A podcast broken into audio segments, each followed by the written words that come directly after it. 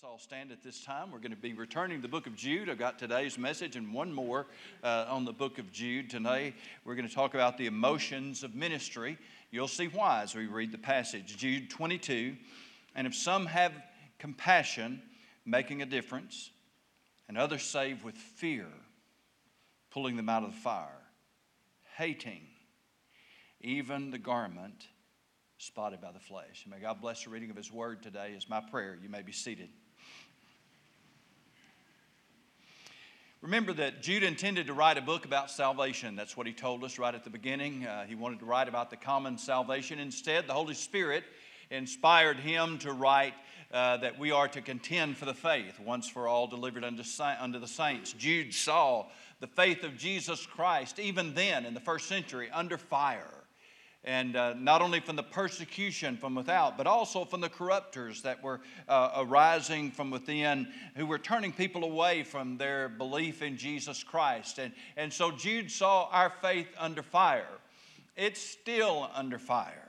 Uh, as we today must contend. And that doesn't necessarily mean that we're going to be out in the street arguing with other people, maybe do not share our beliefs. That's not what he's talking about. Uh, the main place we have to contend for the faith is in our own heart uh, because there's a lot of pressure uh, for us to neglect the spiritual side of life, uh, to turn away from uh, belief in the biblical authority and what he called the faith, which is, uh, uh, of course, what we understand to be the scriptures, God's revelation of truth to us.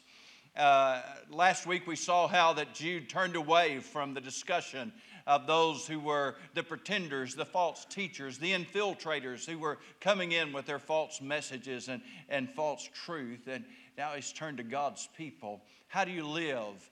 in a world where your faith is under fire? How do you uh, conduct yourself as a Christian in the midst of a day of growing deception?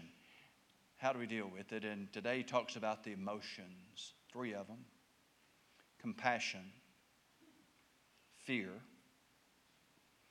and hatred. Compassion, fear, and hatred.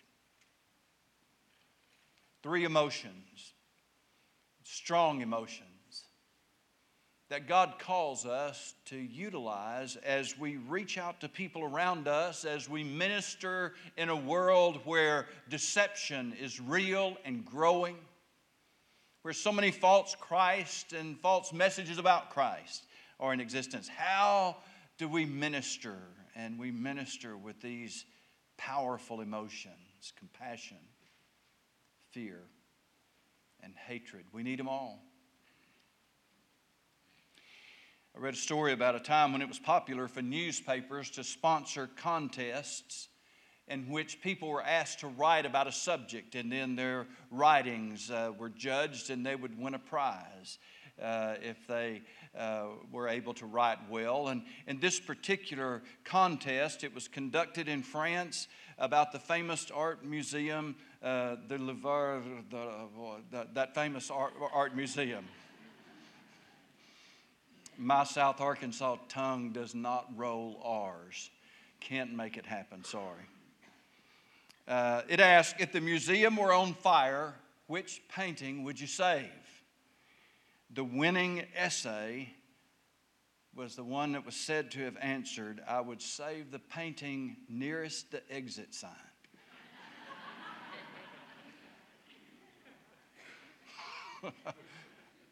hey, at least he would save one. At least he'd save one had heard about a church that had a painting of a ship that was sinking and the lifeboats were in the water and the painting showed a man in the lifeboat grabbing the hand of a man in the water. This of course was supposed to illustrate the church's goal to rescue the perishing. A little boy was intently watching looking at that picture in the church as little boys so often are inclined to do and he was said to have asked his dad is the man in the lifeboat really trying to save the other man? Or is he just shaking hands with him?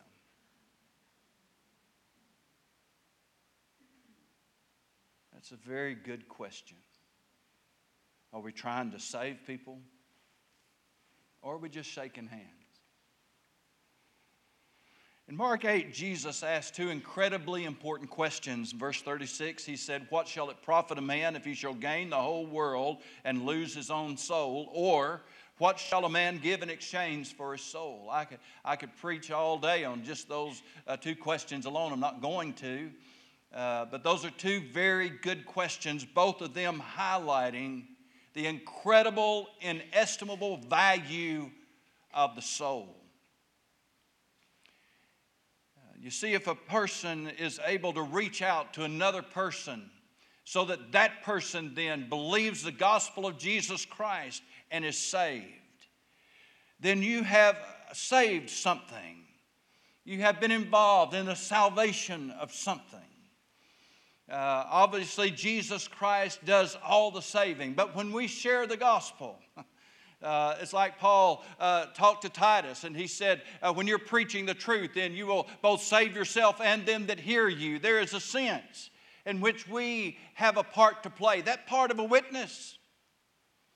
There is a soul then that's going to heaven, and that one soul, according to Jesus Christ, is worth more than the entire value of the United States of America. One soul, worth more even than the national debt, gross national product, the wealth of the whole world. Put it all together everything the world has, and everything the world owes, and everything the world counts valuable, all the natural resources, everything. Put it all together. Jesus said a soul is more valuable than that. What shall it profit a man if he should gain the whole world and lose his own soul? Or what would a man give in exchange for his soul? No, Jesus did not ask the question improperly. We would ask the question what would a man get in exchange for his soul? You don't get anything. Those who give up their soul for whatever will lose everything, including their soul. What will a man give in exchange for his soul. Jesus knew it. Whatever bargain you strike is worthless because you'll lose it all and your soul. Jesus said that he was come to seek and to save that which was lost, and he calls us then to that same ministry and Jude describes these three strong emotions, then, with which we are to approach this subject. And the first one is compassion. Compassion.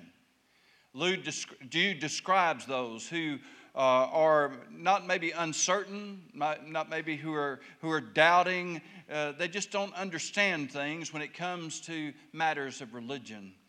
They don't know things when it comes to uh, their relationship with Jesus Christ. Maybe they're concerned, but they don't know a whole lot. And so we're able then uh, to have compassion and to approach them very, very compassionately. We understand their feelings, we understand where they are, we care about them, we love them. And because we see them maybe interested in spiritual things, because we see them maybe with a, a smidgen, an inkling of an idea, and I'll say to you again, as I have many times before, if you ever, ever run across someone who is seeking God in any way, shape, form, or fashion, that is proof positive that the Holy Spirit of God's working in their life. Because the Bible says, There's none that seeketh after God.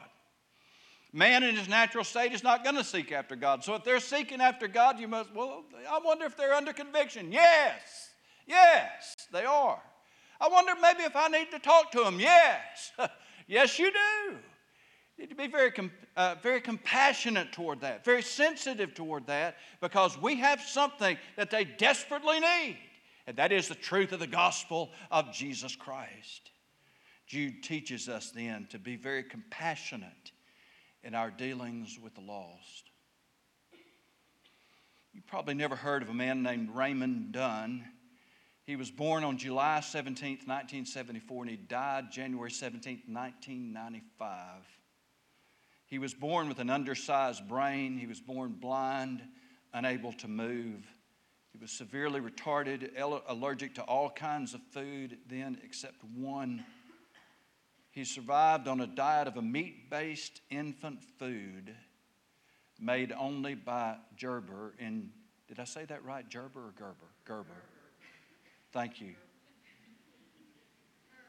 Gerber. It was ingeniously called MBF. It means meat based formula. That's all he could eat. It's what kept him alive. In 1985, they stopped making the formula. By 1990, their supply was completely gone. The company sent out appeals to other companies, maybe that might be willing to make it. None was, and amazingly, then they shut down their assembly line. They retooled their space, and for just one day, they made a two year supply of that formula for one man. Two years later, they had to do it again. And they did it. You say, why would they do so much for just one person? By the way, did I tell you they did it for free?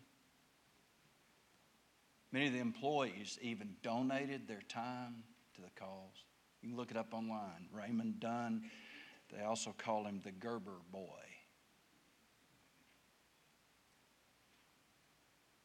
Why would a company do that? Compassion. Compassion.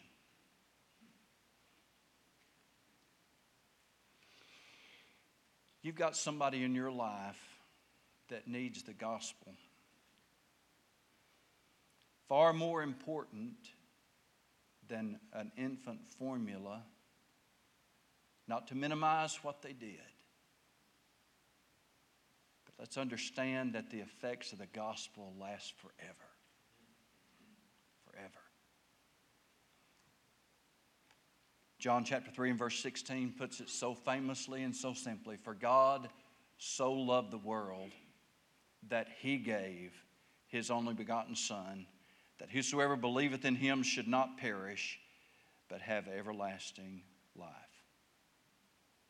We need compassion as we minister in a sin darkened world, we need a lot of it. There's a lot of things that will turn us away from our compassion. There's a tendency, something about life or living that causes us to get a little bit hard hearted. Hard headed, too, I can vouch for that, but hard hearted. We don't want that to happen. We need compassion. Second emotion he talks about, I'm going to call compulsion. Others save with fear pulling them out of the fire. Now, Jude, you see, turns his attention uh, to that person who is already in the fire. In a sense, because they have rejected the things of God. He's describing not somebody maybe who just doesn't know, maybe they're kind of interested, maybe they kind of think about God and, and want to have a relationship with Him, but they don't know how. Kind of interested, certainly not hostile. Now he's turn things up a little bit. Now he's talking about those who are in the fire, those who are absolutely uh, hostile toward the Christian faith because they're living in the effects of sin. Uh, perhaps you have a child that loves to play in the fire. I had several of them, uh, but one of ours was especially prone to playing in the fire. If there was a fire burning, he was going to get in it. If there wasn't one, he was inclined to make one. I mean, you know, you just have that.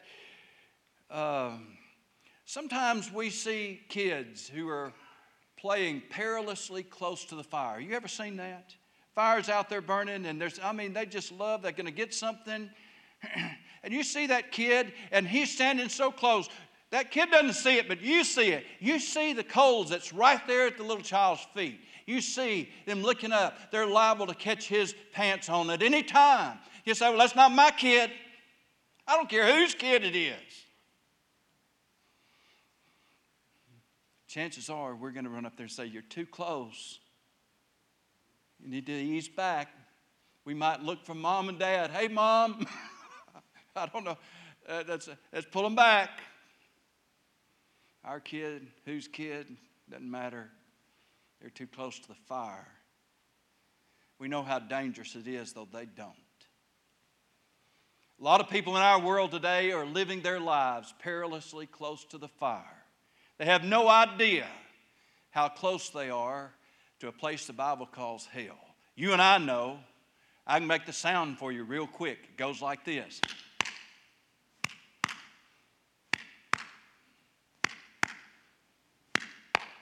That sound stops.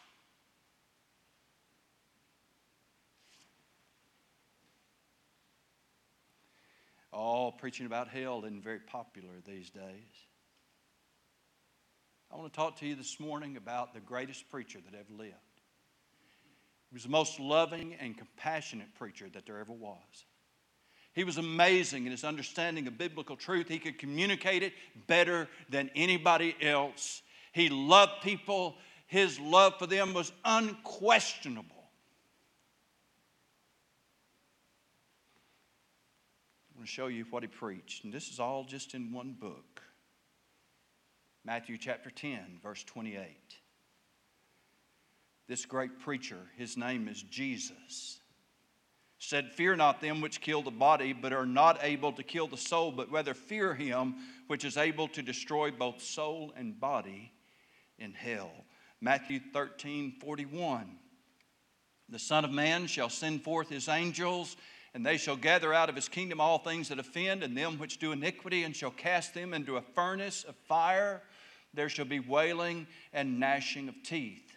Matthew 25, 41. Then shall he say also unto them on the left hand, Depart from me, ye cursed, into everlasting fire, prepared for the devil and his angels. Verse 46. And these shall go away into everlasting punishment, but the righteous unto life eternal. That's just one book, one gospel account. You read through the Gospels, you'll find out that Jesus, the greatest preacher that ever lived, the most compassionate and loving preacher that ever lived, the one whose love for the world is unquestionable because he gave himself for the sins of the whole world. Jesus preached a whole lot about hell, about hellfire, about eternal damnation and eternal punishment. The people who are facing this are not facing this necessarily because they're bad people. They may be good folks living a, a, decent life, but they have no relationship with God through Jesus Christ. And because they don't know Jesus Christ as their Savior, then they're facing an eternity in hell. They may think they're all right. We know better. They're way too close to the fire.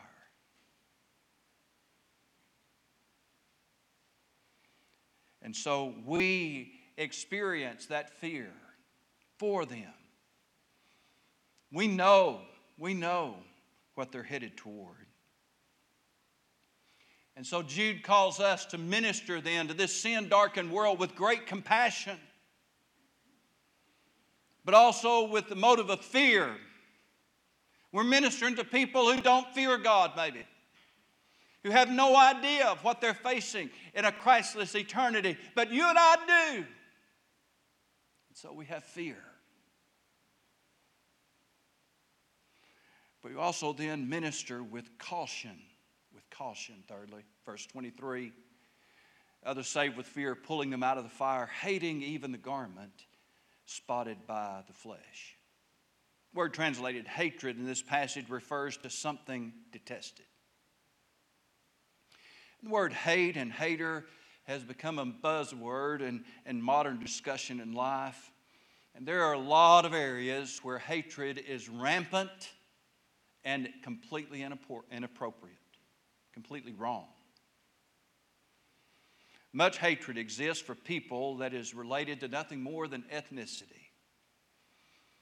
And some people hate people because they're Jewish or because they're African or because they're Indian, or because they're Arab, or Native American, or Caucasian. It's a sad part of humanity when men hate men because of their skin pigmentation. Something they have absolutely no control over whatsoever. Nothing. It's a sad day. Much hatred exists because of ideological persuasion. People are liberal or conservative they're Republican or Democrat or Libertarian, and they're hated and hate each other. Sooner or later, and usually sooner than later, hatred boils over as violence and death. Okay? This kind of hatred then is like cooking with a pot with a lid on it. It's going to boil over. It just happens. Sooner or later, sooner usually than later. There's only so long that that hatred can seethe in a person's heart till it blows up. Only so long that hatred can seethe in a culture, in a country, until it blows up. It's a very bad and evil kind of hatred. While that is true, it is also true that Jude calls us as God's people to minister with hatred in our hearts. He tells us what we're supposed to hate, hating even the garment that is spotted, spotted by the flesh, defiled or spotted. Now, what he's speaking of here is the consequences of sin. And he compares that to clothing that is spotted or defiled. Now, a lot of things can cause clothing to be spotted or defiled by the flesh. I mean, just talking about clothes that we wear and uh, all kinds of emissions, things that happen that causes clothing to be soiled spotted, defiled. And when we see that, we handle that very, very carefully. Those of us who, like me, were alive when the AIDS epidemic hit in this country, you know that AIDS changed everything. Well, not everything, but it changed a whole lot of things. When I was a child going to the dentist, you might be surprised, my dentist did not wear a mask, did not wear eye covering, did not have latex gloves. Did any of you have that same experience? Nod your head. Yeah, your dentist. No, they, they weren't bad. It just didn't happen. When did that change? When a blood-borne virus for which there was neither treatment nor cure nor vaccination. No way, certain death. All of a sudden, then, everybody in the healthcare industry had to start being concerned about anything that would bring them into contact with blood or bodily emissions from another person. Are you with me? AIDS did that. In the Bible times, their epidemic was leprosy. Leprosy, in a similar way, caused clothing to be affected, had secretions, especially for clothes that were worn close to the skin. Clothes then that had been worn by leper, they knew you could get leprosy from that. And so they handled it very carefully. And after his death, those things were all to be burned. Even his house was to be burned. Because coming into contact with anything that was related to leprosy could give you leprosy. When Jude talk, talks about this and calls on us as God's people to hate the garments that are spotted or defiled by the flesh, he is talking then about the effects of sin in the lives of other people and how that the very people that we minister to can be very infectious.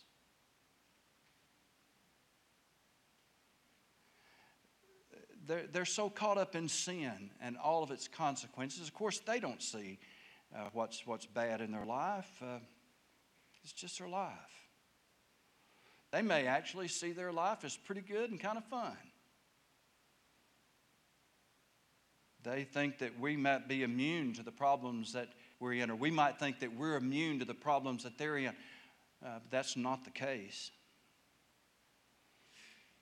It's almost inevitable, in fact, that when you go out and try to minister to people who are caught up in a lifestyle of sin, that they're going to try to recruit you.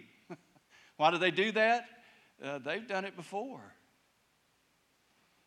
There's been many a godly man, many a godly woman who went out to try to help somebody else who ended up being called over into their sin. So Jude warns us. Oh, we don't hate sinners. Remember, he talked to us about that compassion that we have to begin with. Remember that? That compassion? Oh, we're afraid for them. We're, we're afraid for their future. That's why we're out there trying to reach them. But he said, while you're out there, you also need a healthy dose of fear. Don't get drawn into their lifestyle.